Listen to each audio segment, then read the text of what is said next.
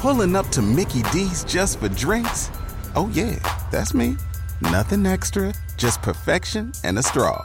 Coming in hot for the coldest cups on the block. Because there are drinks, then there are drinks from McDonald's.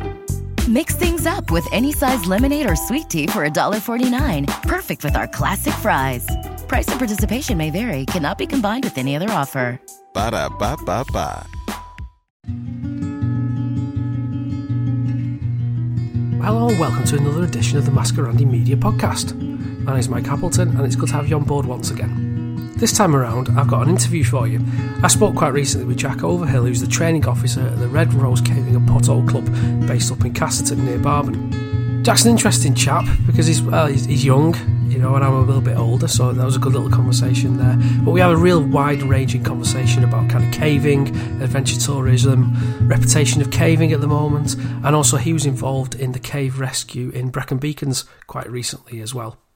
I've split this interview into two halves. So in the first half, you'll get to hear all about that kind of caving and adventure tourism and that cave rescue.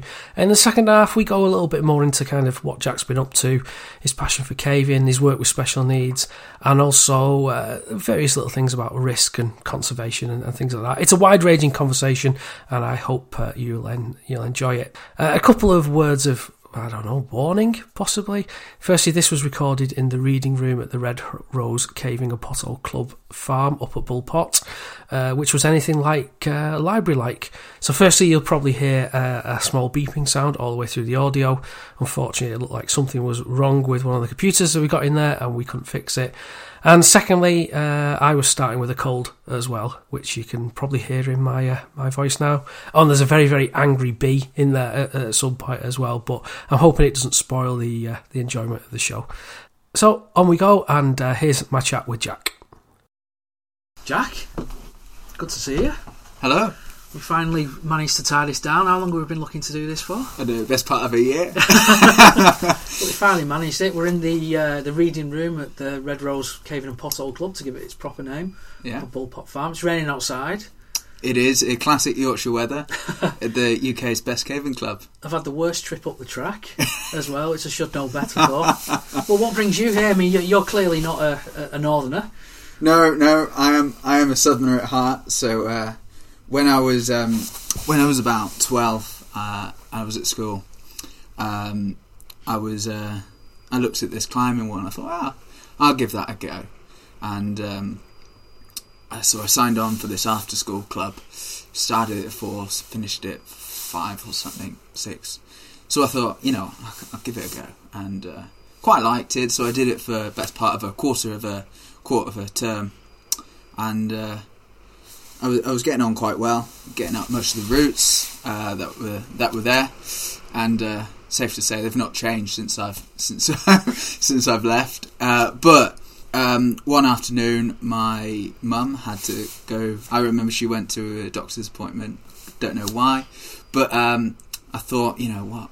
Uh, see if I can jump on the climbing and caving after school club, and um, so I did. And uh, we went to a place called Split Rock Quarry, which is a ginormous um, limestone quarry, and uh, it's called Split Rock because either side it's got about forty or fifty meters of like sheer it's like a massive like slot taken away in the countryside, and um, I went there, and they were doing the big abseil from the top.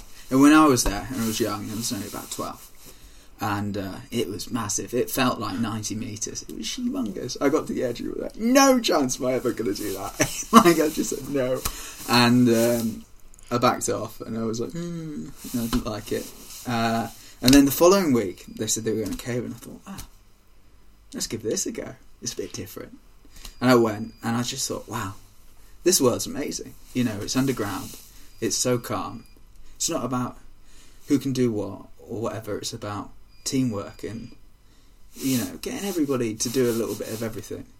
And, you know, everybody's there to support everyone. And I kind of like that. So I thought, oh, this is cool. So that was how I got started. That's how I got hooked to it.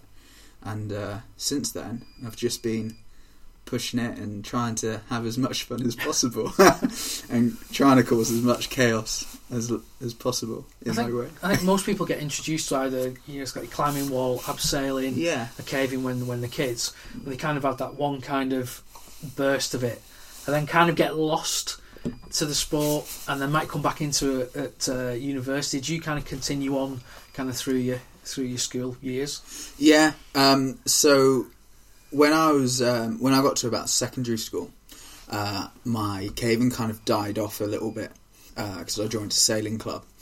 Uh, I was part of a uh, sailing club when I was at school, and we used to sail um, a team of fireflies, and we used to go off to a couple of events each year uh, during the summer term. Uh, and then uh, at the end of that, I went to college, and when it's when I reached the age of eighteen, I was able to be an adult, and uh, you know you're able to do whatever you want, and it's great. Uh, so I thought, right, I'll go and join a caving club, and I chose to join the Mendip Caving Group. And uh, I wasn't even 18 when I when I started. I was 17, but I was going to be passing through 18 quite soon.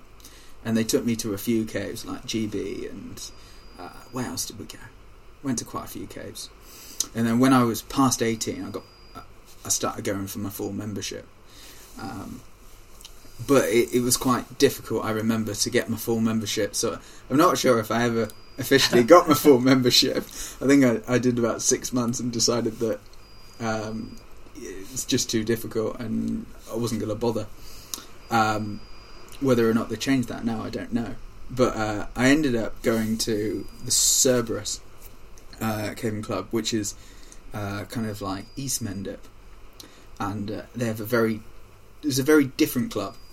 Um, again, they've got a, a club hut, just like uh, the uh, the MCG, uh, but they they do a lot of digging there instead of kind of like trips, Yeah. club trips. Uh, so it was, it was yeah, it was very different uh, in terms of w- what they do. Uh, so I I used to do quite a lot of digging with them uh, during my during my uni kind of like holidays, and then uh, during during uni I was I was up at Liverpool studying uh, a BSc in outdoor education, and uh, I was doing all sorts of kind of like uh, SRT training for the club and things like that.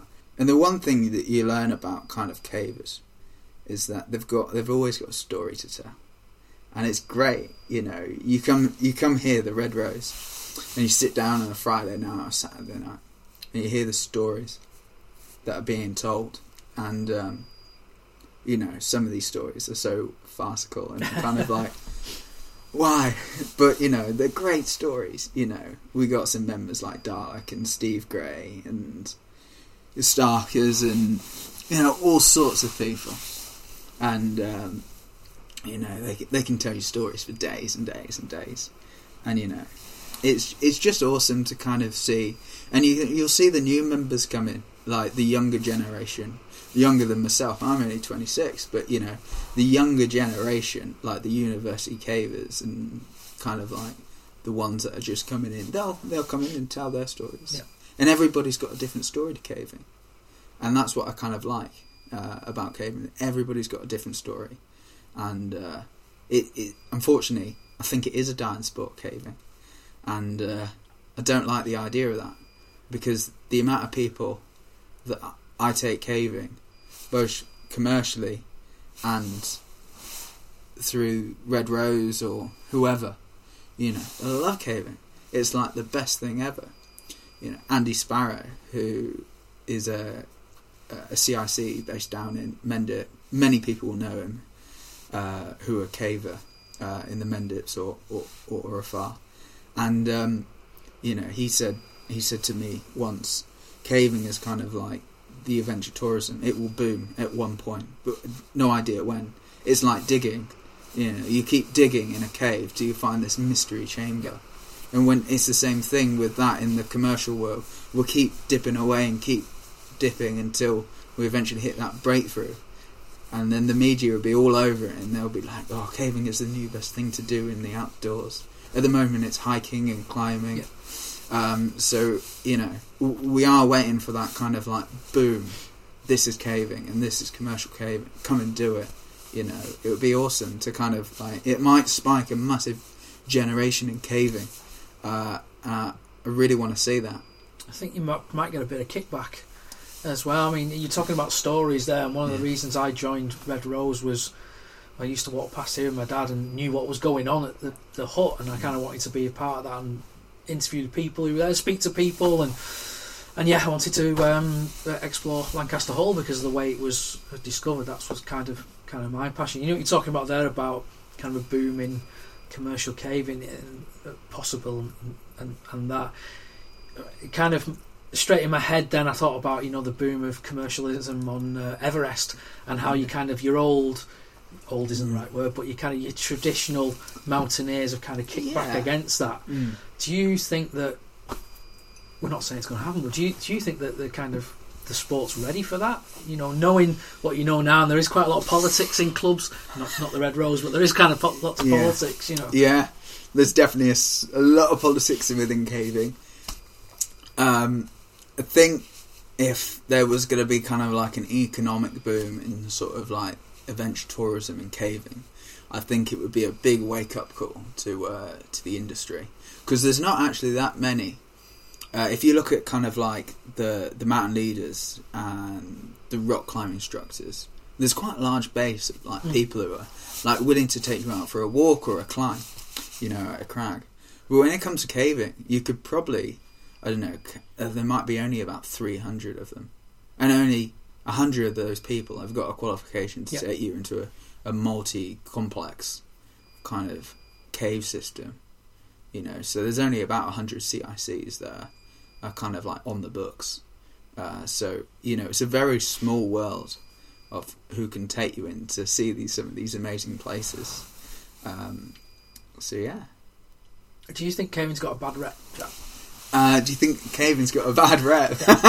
um, I think any sports have got a bad rep. You know, you kind of, if you look at kind of like climbing, um, there was a new film that came out, The Alpinist. I don't know if you've seen it. not yet no It's a, it's a good watch because it really does kind of show climbing in a very multi complex kind of view.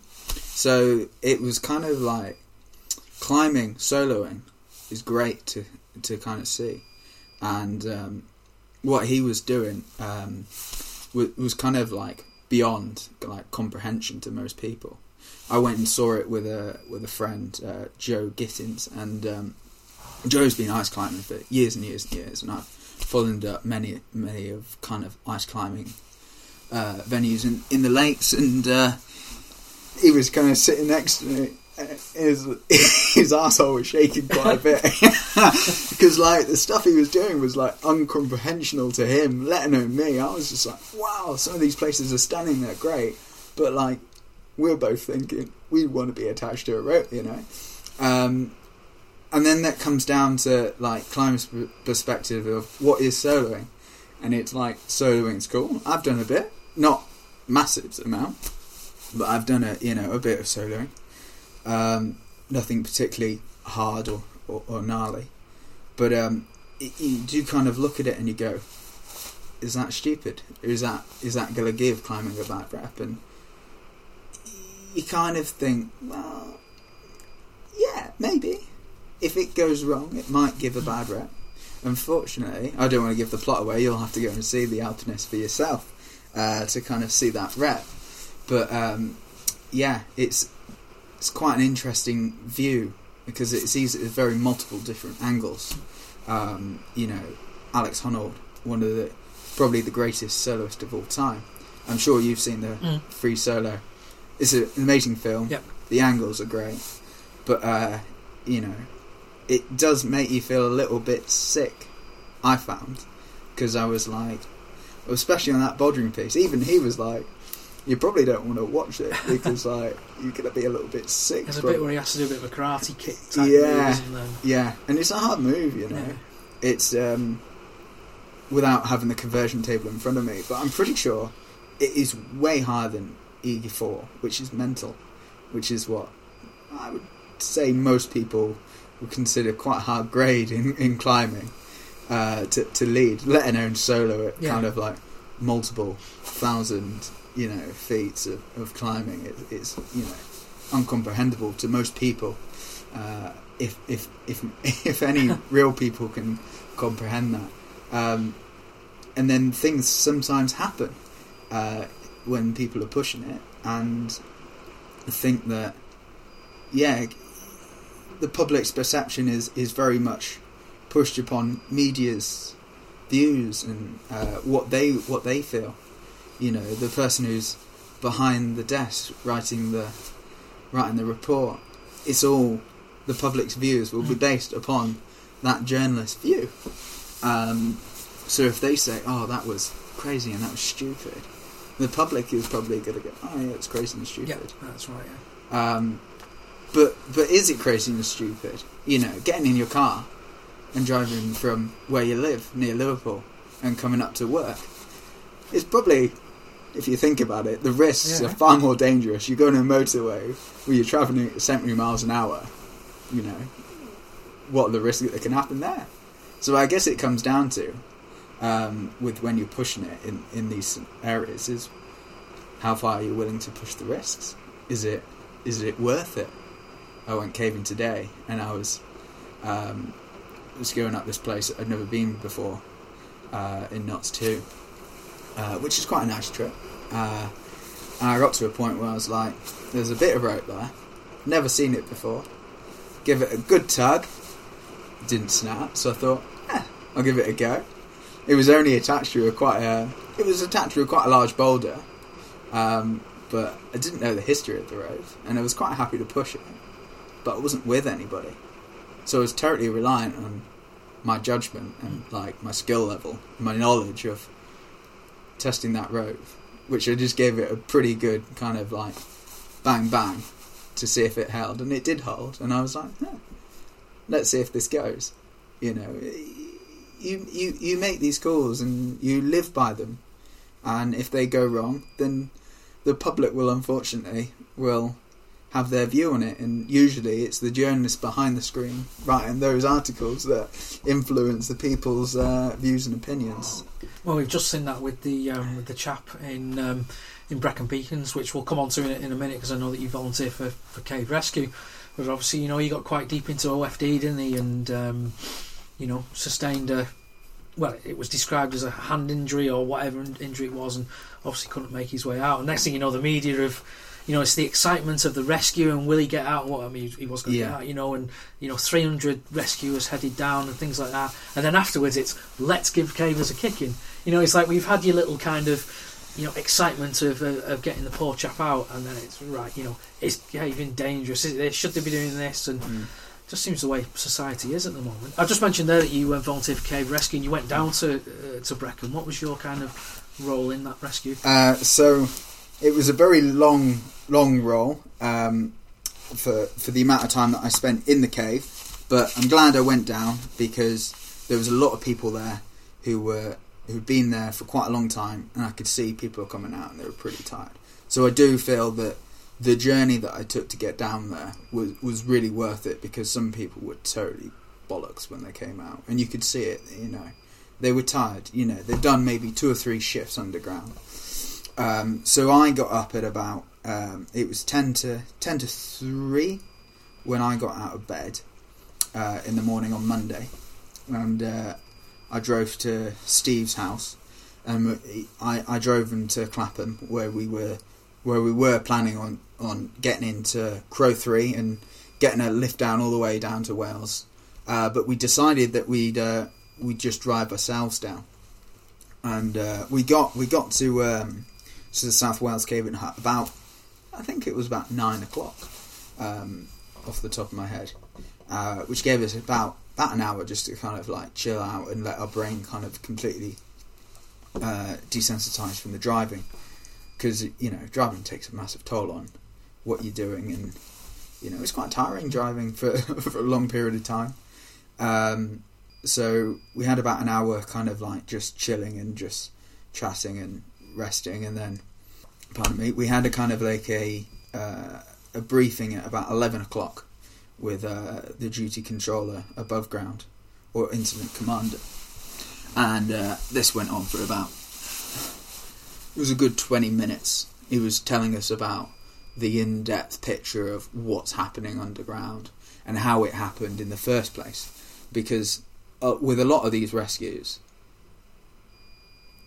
there's quite with with these big rescues. There's quite a lot that you know you need to know about before you you uh, before you go down and but also you know there's no point getting to a rescue and going well what's happened you know? You know so you kind of need to have a bit of a background uh, a brief into what's going on. So uh, we had that and then we got kitted up. And then we had a further brief before we went down because every minute things were changing because we were try- they were trying to keep it as dynamic as possible to make sure people were doing the job that they needed to do. Um, but that also depended on, you know, how fast was that stretcher coming out, you know. So, was the stretcher coming out the speed that they predicted it was, or was it coming out faster, or was it coming out slower? If it's coming out faster, is it best to send us in to do a kit collection? Um, because they had so much kit in the cave, you know, their their kit store was empty when I got there. It was just empty. I've never seen a kit store empty at a cave rescue uh, incident. And it was like, wow, it's just an empty box. um, you know, so there was a lot of kit inside the cave. Uh, I still think they're trying to get it out now. It's good two weeks on. So, um, you know, they, they've been working hard down there. Um, so, anyway, we, we started heading up and we went underground. And we got just below what's known as the corkscrew and he was doing all right. You know, he was on time. You know, we we met him exactly where where we should have. So, uh, you know, we started making progress um, with with the twelve o'clock team that went in, and you do about, I think it was meant to be about six hours of of of kind of like graft to help help him get out, but. Um, we, we ended up doing about eight hours and we got him out to the surface at the end. So I kind of like the finish shift, if you like, because um, there's no point pulling us out fresh. It's six, uh, it's six hours. We could easily do another two, you know. So they just kept us in there, and we knew we weren't that far out, and he knew he wasn't that far out as well, to the point that, you know, he said to me, "Can we just get out now?" I was chatting to him. We were talking about, um, you know, what kind of um, caves he wanted to do next, and he was telling me where he lived, and I was talking about the caves where he lived, like near Pen Park Hole in Bristol, and it was, you know, we were having quite a good chat about what was going on, and I was making some slight, slight jokes to him just to like keep him happy, and uh, I quite, I quite enjoyed chatting to him. He was a good lad, you know, he was, he was awesome, and you know, it comes down to like, cavers are generally really sound human beings, and uh, and when somebody hurts himself course you want to go and help them. Hmm. It doesn't matter about the driving or how long you're going to spend down there. You know, it's the fact that it's a very small community and we want to just help each other. You know, we want to push it, but we also want to help each other. Um, and I don't think anybody in the caving community wouldn't have been there if they couldn't if, if you get my drift. Yeah, there's no judgment as well, Jack. Is yeah, there? I've found no. that with cavers, and especially speaking to yourself and other people in cave rescue, you never make a judgment on. You might do in the hut afterwards, like what's that silly getting yeah. and done that for? But you, there's no judgment. It's kind of you know chaps or chapesses in need, and we, you know, mm. we need to get them out. And yeah, I mean, you just kind of drop what you do and just go. Yeah. Um, and that's that's basically what I did can't remember what I was going to do Monday. I think I might have just gone caving. I think I had a friend up and uh, he was staying in Lancaster, so and uh, we probably ended up going caving. Um, so either way, I was going to go caving anyway. So um, you know, it, it, didn't matter to me, and uh, I, w- I was just happy to be caving, to be honest, and, and just just being there. It, you know, I like caving for myself. Uh, and doing stuff, but sometimes it's nice to cave as part of a bigger team, um, on a on a big team, and it's just a shame that sometimes on these bigger team jobs, unfortunately, something happens. Yeah. You're, you're there for a reason. You know, I wasn't part of the three counties system uh, day, but I would have loved to be part of that. You know, being part of a big team, making sure everything runs smoothly, is is pretty cool. Mm. Um, uh, unfortunately, I was at work. Um, I think I was running a caving day actually, um, so I was underground again. But um, you know, it's you know, being part of a big team in a caving and it, lots of people doing their their roles. It's pretty cool to be a part of a big team and getting jo- getting a job done. Uh, and especially when there's quite a lot of graft in it as well. You know, on a three county system, I can't imagine how many diving bottles were, you know, going down mm. to the various sumps to meet to meet the divers and getting them through. You know, it's going to be a lot of graft. There was a lot of volunteers. I'm well aware of that, and there was certainly a fair amount of media coverage, but nowhere near as uh, the Brecon. it's not as exciting, is it? Yeah, I think I think that's what it comes down to. I was thinking about this um, after all the reports came through, and I was thinking, ah, I wonder why the BBC and ITV and Sky didn't do as much publication of media about uh, the three counties traverse because they did on the Brecon rescue. I think it comes down to, unfortunately, you know, people want to hear about heroic stories and um, they want to hear about a graft and, you know, they want to see an outcome.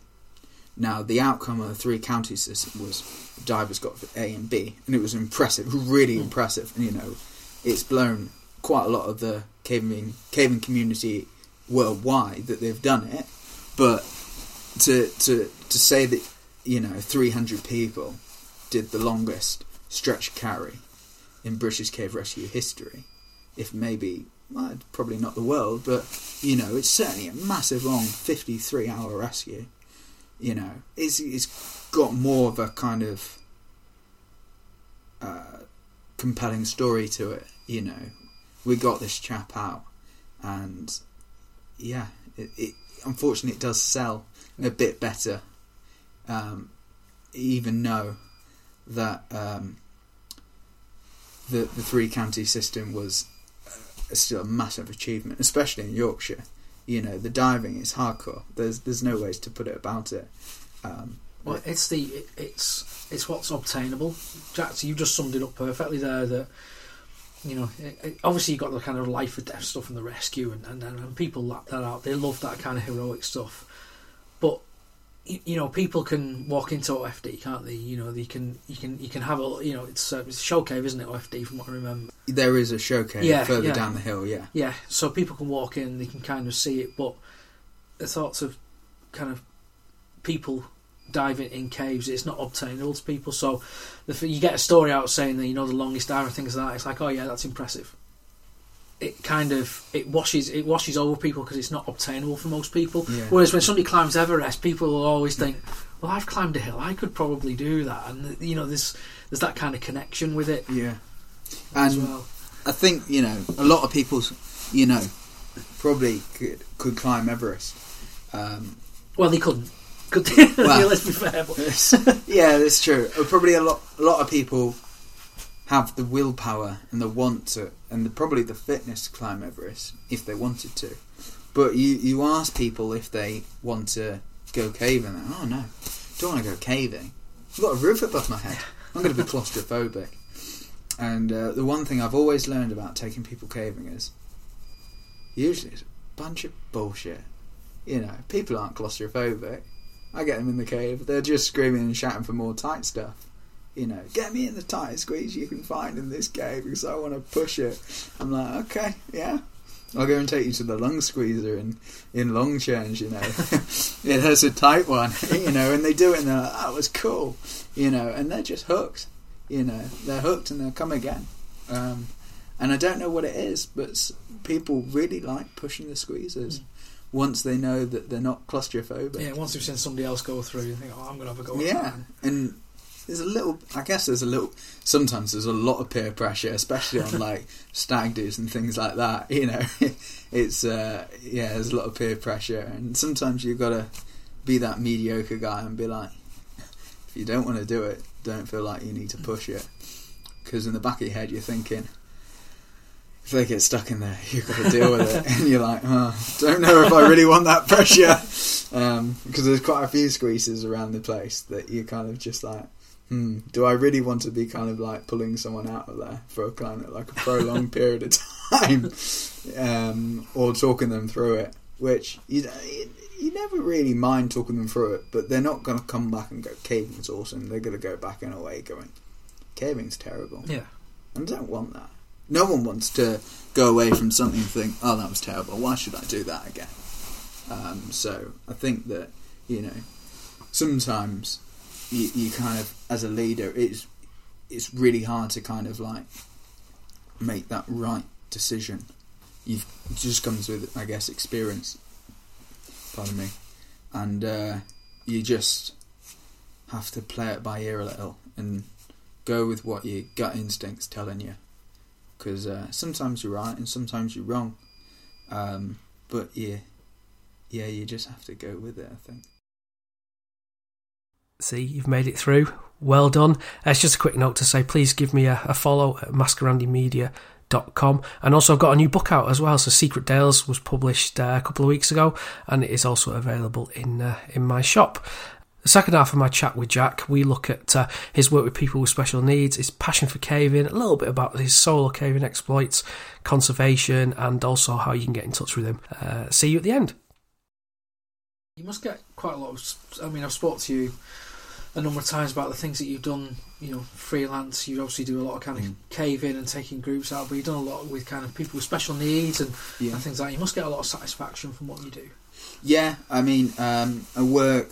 Um, I used to work full full time. Uh, when I moved up here, I started an apprenticeship with uh, uh, the Bendrigg Trust, and uh, they're an amazing organisation, uh, and they they do a lot of work specifically with people with special uh, educational needs, um, physical, mental, and emotional, and they do kind of climbing, and caving, and kayaking, and it's awesome. It's getting people out, and you know, when I'm working there, it's not about how hard can they push it or or or anything like that. It's about them just giving it a go.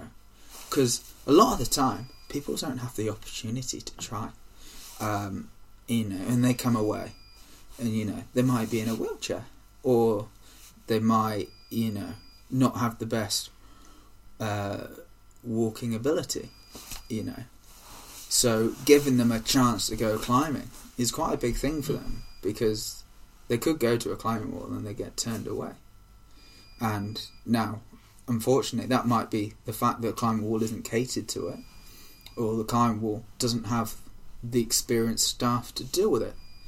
Um, and Bendrigg is kind of like very fortunate to be able to tailor itself specifically to that market, and uh, they make it a fantastic centre. They've got amazing staff who work there full time, and uh, they, they give out experiences to people who really wouldn't have that chance to to really give it a go without without them.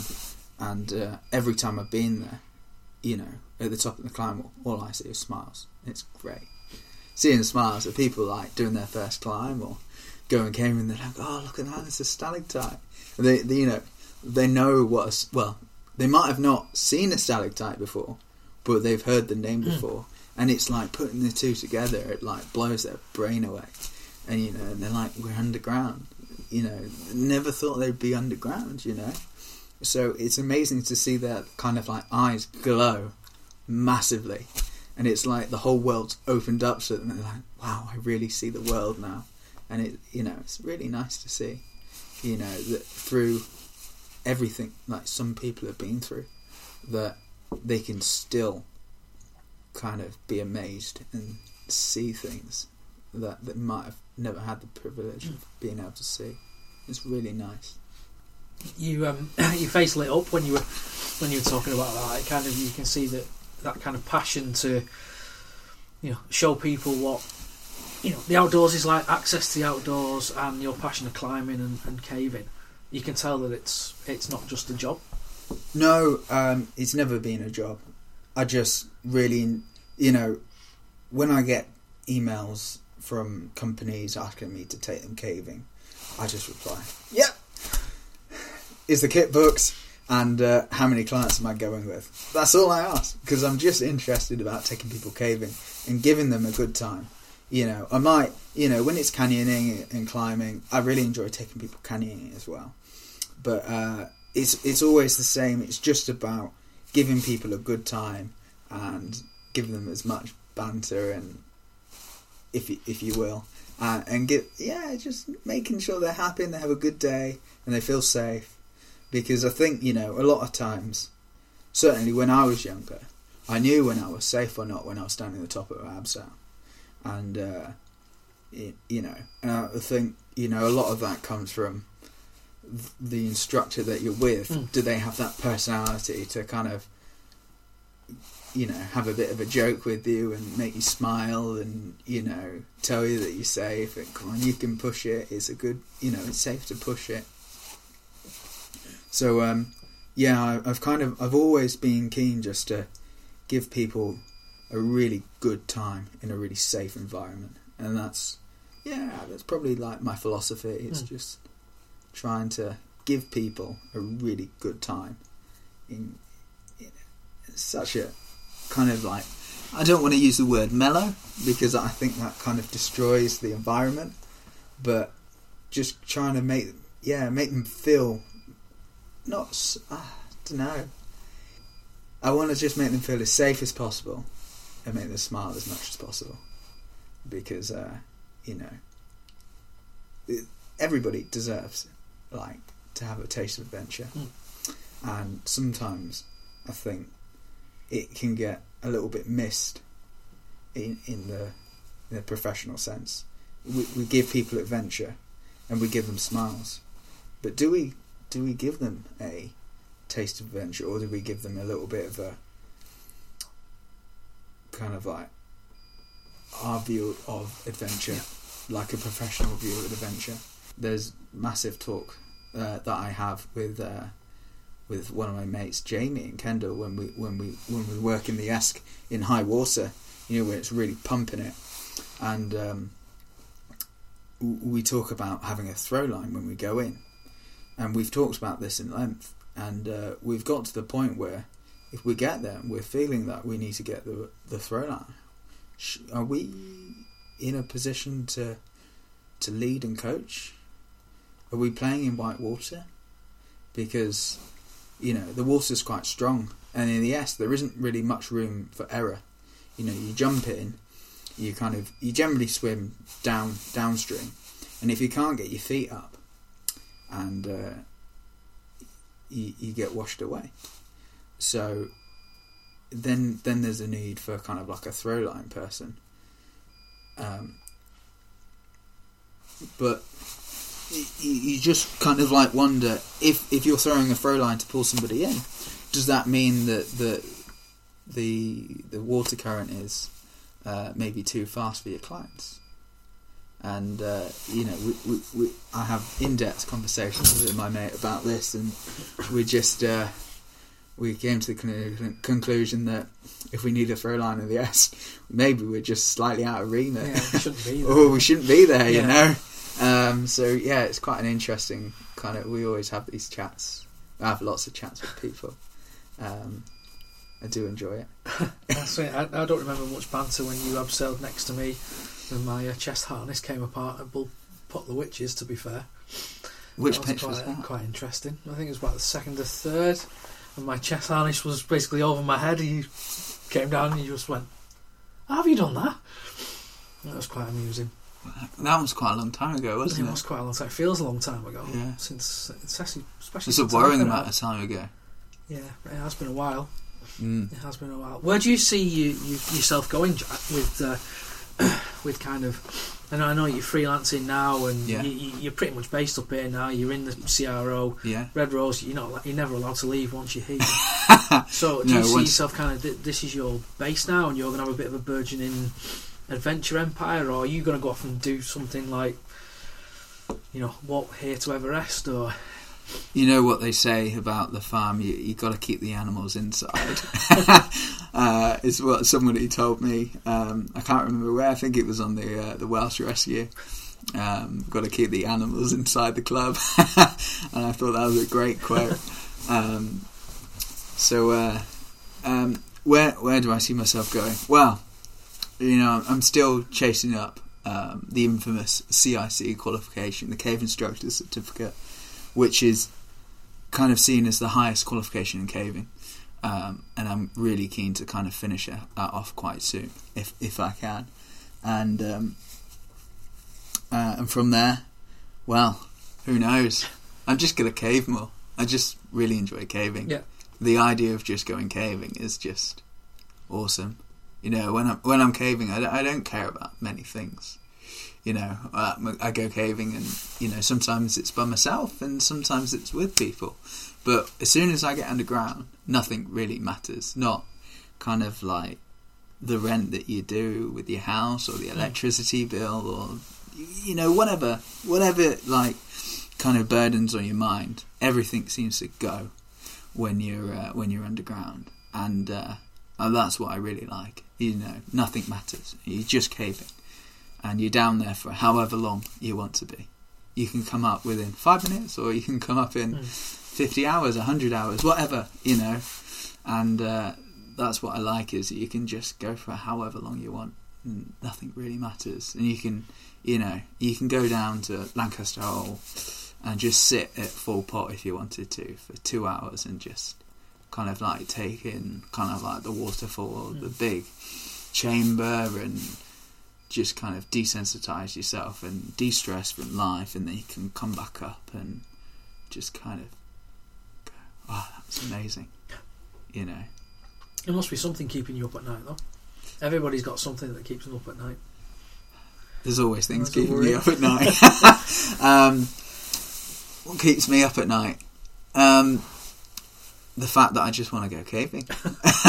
um, usually it's politics and bullshit, but um, I try and let that slide. To be honest, um, but to be honest with you, you know, I just think about caving. If you if you look at my YouTube history, it's generally just caving. Uh, I don't do much else, you know. I sit at home and I look at caving videos, uh, and I just think about going caving, and that generally spurs a kind of like a, a solo trip or something. I watch a bit of TV, and I think, oh, I'm caving. What should I do tomorrow? and I'll just think about a plan of what I'm going to do tomorrow whilst I'm watching a bit of TV. you know, so really, it just it's like eat, sleep, cave, repeat. You know, you get. I'm sure that's on a T-shirt. I haven't got it, but um, yeah, eat, sleep, cave, repeat. That's generally my life. so, what politics is keeping you up then? Oh, just uh, to be honest with you, there's not a lot of politics at the moment, but sometimes there is a lot of politics. You know, um, trying to do your CIC has quite a bit of politics. Oh, that sort of politics. Yeah. Okay. Trying to like complete your CIC, there's a fair amount of politics that you need to kind of get through, and it's a bit of a pain, but it's just kind of like a burden that you need to need to do. And you know, sometimes you think about crazy new ideas about what you can do in caving and how to make your life simpler at work and all sorts of things. Um, but yeah, what keeps me up at night? That's a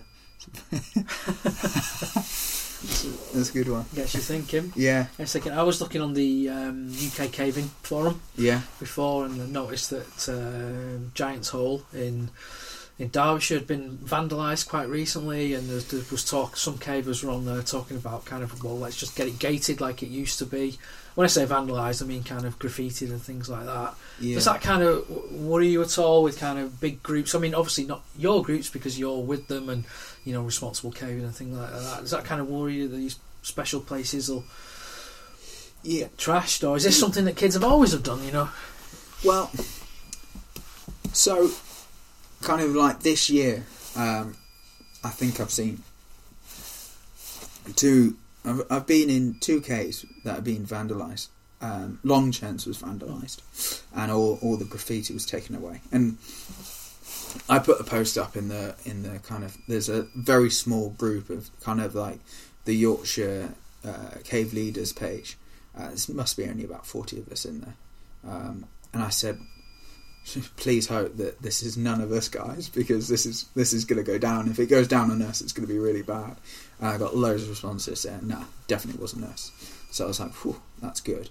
Then I thought, well, it, it just wouldn't have been the you know the the kind of the the non-commercial scene because I was like, these guys just, just not interested in, in you know going to Alan Potts. And then I was thinking, is it a really big kind of like commercial enterprise who doesn't do a lot of caving that might have come in and done it? And then the last thing I thought about was maybe it's just a bunch of scallies, vandals that came in, and I think they did it in um, Yordas as well recently. Yeah, yeah, I did. Yeah. Um, See, you can uh, understand it in your aspect. Well, you, obviously you can't, but it's like two minutes from the road. But the Churns is still, it's a bit of a wander in yeah, from the track, isn't it? I mean, you've got to be kind of pretty much intent on that's what you're going to go and do. Yeah, yeah. I don't. Whatever I guess motivates them to go and graffiti a cave is beyond our comprehension because you know we're all about protecting uh, and kind of keeping things as kind of like pristine and, and clean as possible. Uh, and I'm sure with your work at the Millennium Trust that you know you do a lot of conservation work. Yeah, we've done a lot of cave, kill, lot of cave clearance over the last few years. Yeah. Kind of removing graffiti and you know bits of farm machinery and and stuff like that and stabilising entrances. Yeah, yeah, we're the same, interested in conserving. Yeah, I remember doing. Um, I did a I did a uh, conservation day with the CNCC, and um, you know as you go out of Ingleton, there's a, a quarry on your left hand side, a massive quarry. Just at the right, there's a you go across the field, and there's a cave in there. It used to be an old showcase. Yeah, Skirwith. Say again. Skirwith. Skerwith, Yeah. that's it. Yeah, I always forget the name. Um, but I did a, I I did a. I remember doing a day in there with the CNCC, clearing out all of the old wood and the timber from the old show cave, and uh, the amount of stuff we got out there was like, where did this all come from? you know, because you know most people look there and you know they don't even realise there's a cave there. Um, and I don't know how long it is, but it's, what I explored after we all cleared out must have been at least 200 metres of cave. Um, and then you look at caves like um, White Scar and um, and Ing- Ingleborough Show Cave, and you go, "Wow, their idea of a show cave is a very different idea of what our show caves are now."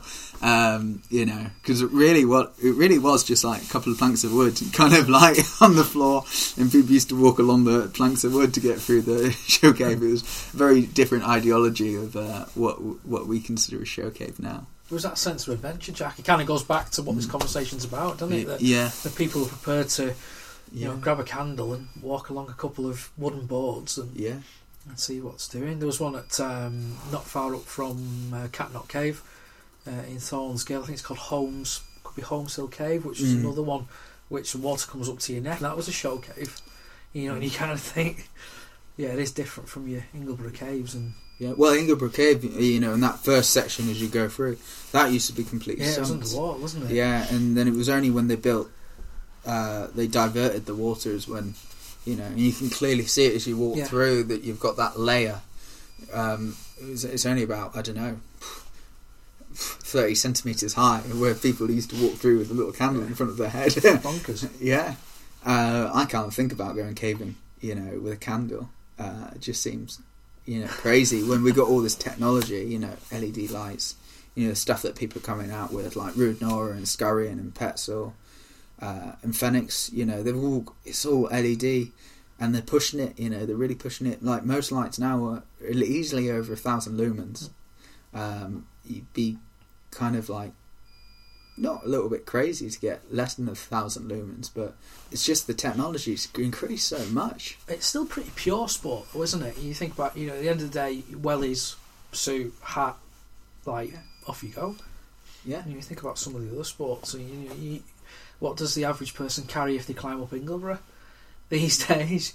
yeah, You know, probably the best pair of boots they can get, and waterproofs and rucksack Yeah. and stuff like that. yeah. I mean, caving is yeah pretty pure, like you say. You know, you can't beat a pair of Dunlop wellies. and you know, it sounds crazy to say that, but I've been cave. I've only ever caved in Dunlop wellies, unless I was in America. And America's got slightly different caves. A lot of their caves are a lot drier than ours. They're quite dusty. And uh, I tried caving in wellies over there, and I just my ankles and my, my soles of my throat just ached for days. So I thought, right, once I was out there, I got a pair of shoes because like everybody was telling me that you know, you know, it hurts in wellies. Um, so I got a pair of shoes, and I was like, "Wow, really does make a big difference."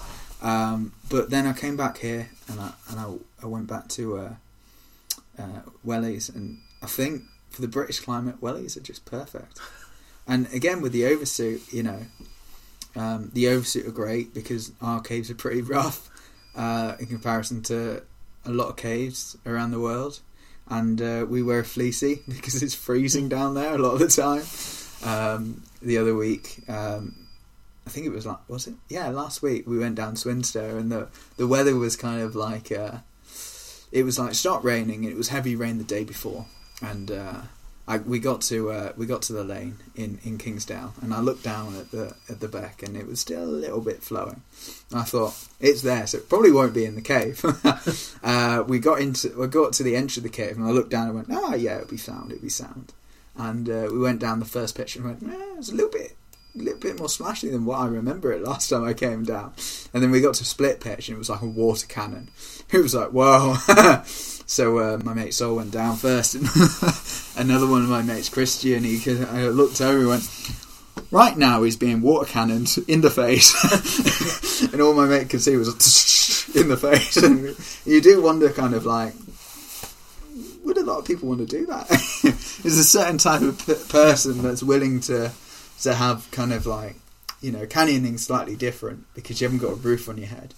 Uh, and there's not much difference between caving and canyoning. It's the fact that you've got a roof on top of your head. But it's the fact that you've got a roof on top of your head that everybody goes, oh no. Uh, so, you know, yeah, it's quite interesting sometimes. It has a lot more kind of like committing feel to it just because it's got a roof on its head. That's especially when you've got a duck underwater and, and things like that. I think once you've done that the first time, and once you get that kind of water overhead moment, you're okay, aren't you? Pretty much. Yeah. Okay, but I think once you've done that for the first time, whether you've done it really young and it doesn't bother you again, but yeah, I remember when um, my first trip down to Sump One in Swildon's. Uh, I can't remember how old I was. I think I was like must have been like forty. Uh, I was still quite young, and I remember getting there, and I, gave it a go three times. Just couldn't do it. It's literally no longer than one meter. It's it's pretty small, but I could not get my head around like going through it. I was like, I've come a long way. If anything would happen, like you know, it's only that yeah. far, it's only minute, but I physically couldn't get my head. my body was like, go for it, go for it, and then my head was like, no, don't you dare go for it. uh, so I came back like. Um, I got redemption. The school let me come back on uh, on another trip, and uh, we went all the way down, and I did it first time. No, no worries, no, no kind of complaining. And I was like, yeah, I got through, I got through. And then sometimes it is a bit like that with caving. Sometimes you go to a place, and it's just, I'm not fucking going in that. it's just fucking revolting. Um, and why would I do that? And then you come back another time, you go, ah, it's not too bad actually. and then you're stupid enough to keep redoing it, and redoing it, and then your your kind of like your perception, your comfort zone increases. Um, there is a very long progress um, to to the point where you you're happy just to kind of go and do things by yourself, uh, if that's what you want to do. Um, now, solo caving is vastly controversial, um, but then everybody likes a bit of controversiality, I guess, don't they? You know, I'm I'm kind of happy with going solo caving because I I've got the I feel I've got the skill and the knowledge to to go and do it, and I feel quite lucky to be able to have people who've taught me how to cave in in such a way that I know how to make sensible risks. Mm. Uh, take sensible risks and make the certain judgments that I do when I'm down there by myself. That you know, basically, if I got it wrong, would result in me probably dying in hypothermia, you know. So I feel quite lucky to cave with such uh, a vast amount of people that I get quite a lot of um, skill. I think is the right word. Skill and continuity between between people um, in, in multiple aspects, uh, which is really nice. I feel quite privileged to to cave with such humongous rare people on kind of like a yearly basis. It's great to be with so many people underground. Uh, it, yeah, it's just great. chatting to people and just having shenanigans. The best trip I've ever done has to be. Uh, does it have to be? Well, I guess it, caving has to be an underground trip, doesn't it? Um, caving takes me in much, lots of different ways, uh, and sometimes I do trips above ground as well. Um, that are caving based, but just above ground. Um, but as we're just talking underground for this sake, uh, I honestly think it's Lost Johns. Lost Johns is such a nice cave. Um, it's got 200 meters of kind of like rope work. There's not many caves in the Dales that has. Well, probably is kind of like quite a few caves that have about 200 meters of rope work in them, but of the complexity and like the length of what there is there, you know, is you know it's really good in there. It's quality caving, uh, and it's all you know, it's all on P bolts. You can just go there and get it done, and it's great. And there's three routes you can choose: there's monastery, there's dome, and there's centipede. And you can you can do it in a day, or you can do it in half a day, you know, depending on what you choose and where you want to go when you get to the bottom. Um, but I really like Lost Johns because you get lots of options and you can just pretty much choose when you get there. on the flip side is the one that you would never do, never do again. never do again. Yeah. Uh, so when I was um, uh, when I was uh, when I was a kind of starting out caving in, in the Red Rose, uh, I got invited, and uh, it was Providence to Dow and uh, they said it was a black. I think it was a black book. I'm sure they said it was a black book they said to me, right, the first half of the cave is really great. Second half of the cave, it's going to be fucking hard. And uh, I was oh, they sold it to you then. oh yeah, they sold it to me. Yeah, but I didn't realise quite how hard it was going to be because, uh, you know, I was just I was prepared for a kind of like grade four nice cave, and uh, I went down. Uh, the first half of the cave was lovely, and then you get to kind of like this passageway, and it's just straight uh, and it is straight for literally half a mile, 600 meters, bam. And uh, there's three levels. There's like the narrows, and you basically go down the streamway, and it's really narrow, uh, hence the name. And uh, you know, if it floods, you die pretty much. Um, or there's the the I'm sure it's a 60, 60 foot traverse, and then there's the 90 foot traverse, and there's no ropes up there. You're just doing it free climb, and uh, I did I did the sixty, but um, when I when I was going across it, I nearly died twice. so uh, it was all within. I don't know what it was. I, I um, it was. Uh, I might maybe I kind of uh, just losing losing the will to live in there or something, and um, I was just taking my eye off the ball. But basically, you come to this section, you have to slide down, kind of like it must be about five ten meters vertically with no rope, and uh, there's nothing for your feet really. You're just basically holding yourself in with the, the pressure of your body, and then you loosen it and you slide down. And um, I slid down till the kind of like the passageway slopes back in again, and then there's just a sheer drop below you that goes on for another 30 meters to hit the floor. And um, my feet were kind of like touching the side of the walls on both sides, but none none of them were gripping. my weddies were just like sliding around, and I was like, "Oh shit, I'm gonna fucking go for it here." And um, this guy comes around from above, slides down, races out, and he's like, I've got you. Literally, as he said, I got you, I kind of slid down just just like a millimetre and my foot gripped. I was like, oh, for fuck's sake, you know. But him to slide down, all I had to do was just go down a millimetre and it was all good. And uh, I started moving a, kind of like along along the passage to the right. And my foot gets caught in this kind of like little V slot, and uh, I couldn't pull it out. so I thought, right, I'll just keep it going. I don't know what, what, why I kept on going, but at one point, I think my head was like kind of like my foot was higher than my head, and uh, and uh, you know I'm not attached to anything. I'm just trying to get my foot out, and I'm just yanking the damn thing, and uh, eventually it does pull out, and uh, I managed to still kind of like brace myself in the wall, and then I slide back down to the floor where where kind of everybody else is, and I was like, I'm never doing that fucking again.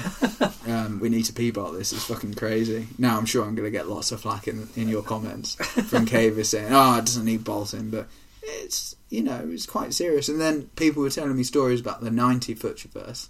There's a place up there called Greg's Horror, and uh, I really can't be bothered to do that. Basically, you have to kind of like traverse with your tiptoes on one wall and your shoulders on the other, and there's no rope or anything. You're just kind of like going across Yeah, it, over, yeah. and uh, that kind of just sh- shivers up my spine. I was like, I really don't fucking want to do that. That's just diabolical. Why would you want to do that? You know, that is like contemplating death, really. That's yeah. You must be having serious thoughts about caving if you want to do that. Well, you just basically explained that caving's really dangerous and you almost died, so why do you do it? Why do I do Yeah. it? Um, because it's about that sense of adventure. You know what's around the corner. You never really know.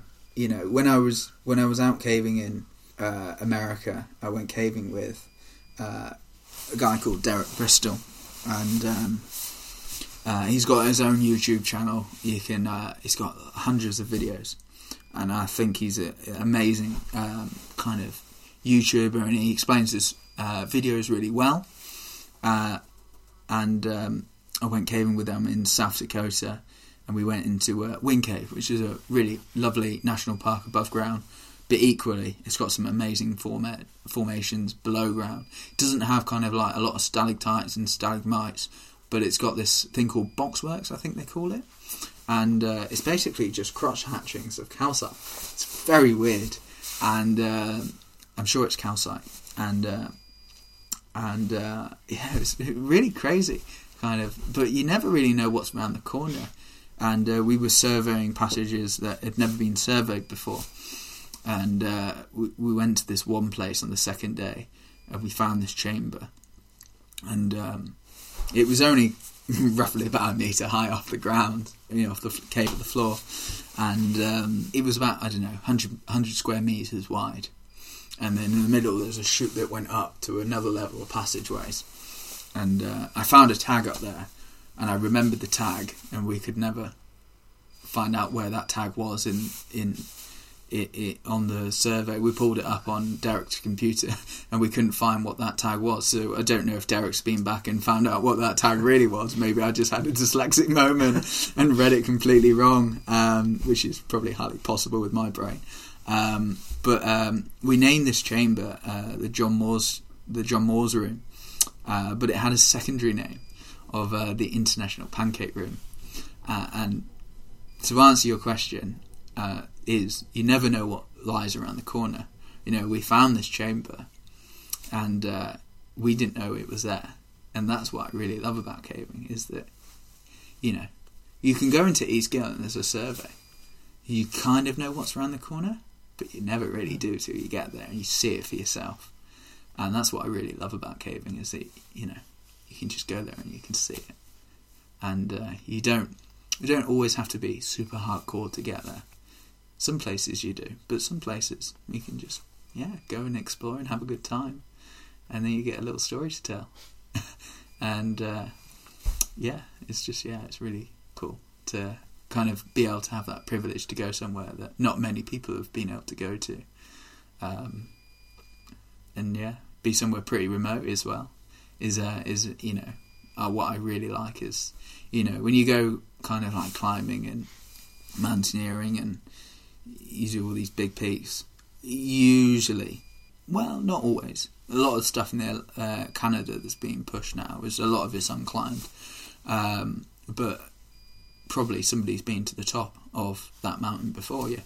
Um, but in caving, there's probably never really that many people have been down there before. You know, you go to a crag in the Lake District, thousands of people, maybe millions of people have climbed on that one crag. You go on to Easegill, and um, you know, you're probably looking at a thousand, two thousand people have probably ever been in there.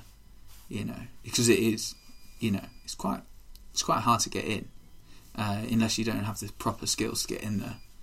Um, there's not that many. Well, maybe 2,000 is quite rare. Maybe 10,000 people have ever been in Easegill, maximum, I would have thought, over the kind of years and years that it's been around. But it, it comes down to what's accessible to people and, and like the kit that they have to offer, I think is, yeah. Thank you, Jack. It's been uh, I enjoyed it.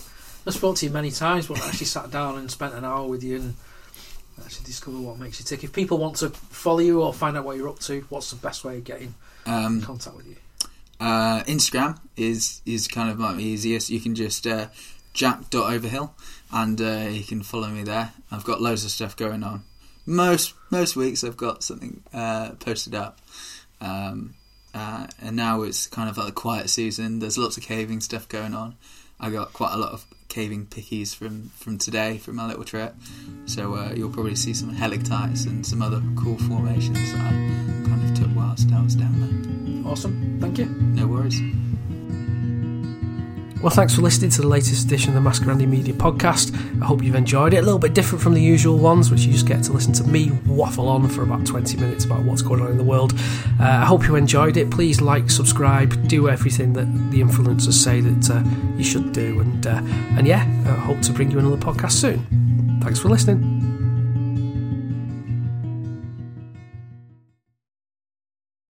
Without the ones like you, who work tirelessly to keep things running, everything would suddenly stop. Hospitals, factories, schools, and power plants, they all depend on you. No matter the weather, emergency, or time of day, you're the ones who get it done. At Grainger, we're here for you with professional grade industrial supplies. Count on real time product availability and fast delivery. Call clickgrainger.com or just stop by. Grainger for the ones who get it done. Every day, we rise, challenging ourselves to work for what we believe in. At U.S. Border Patrol, protecting our borders is more than a job, it's a calling. Agents answer the call, working together to keep our country and communities safe. If you're ready for a new mission, join U.S. Border Patrol and go beyond. Learn more at cbp.gov/careers.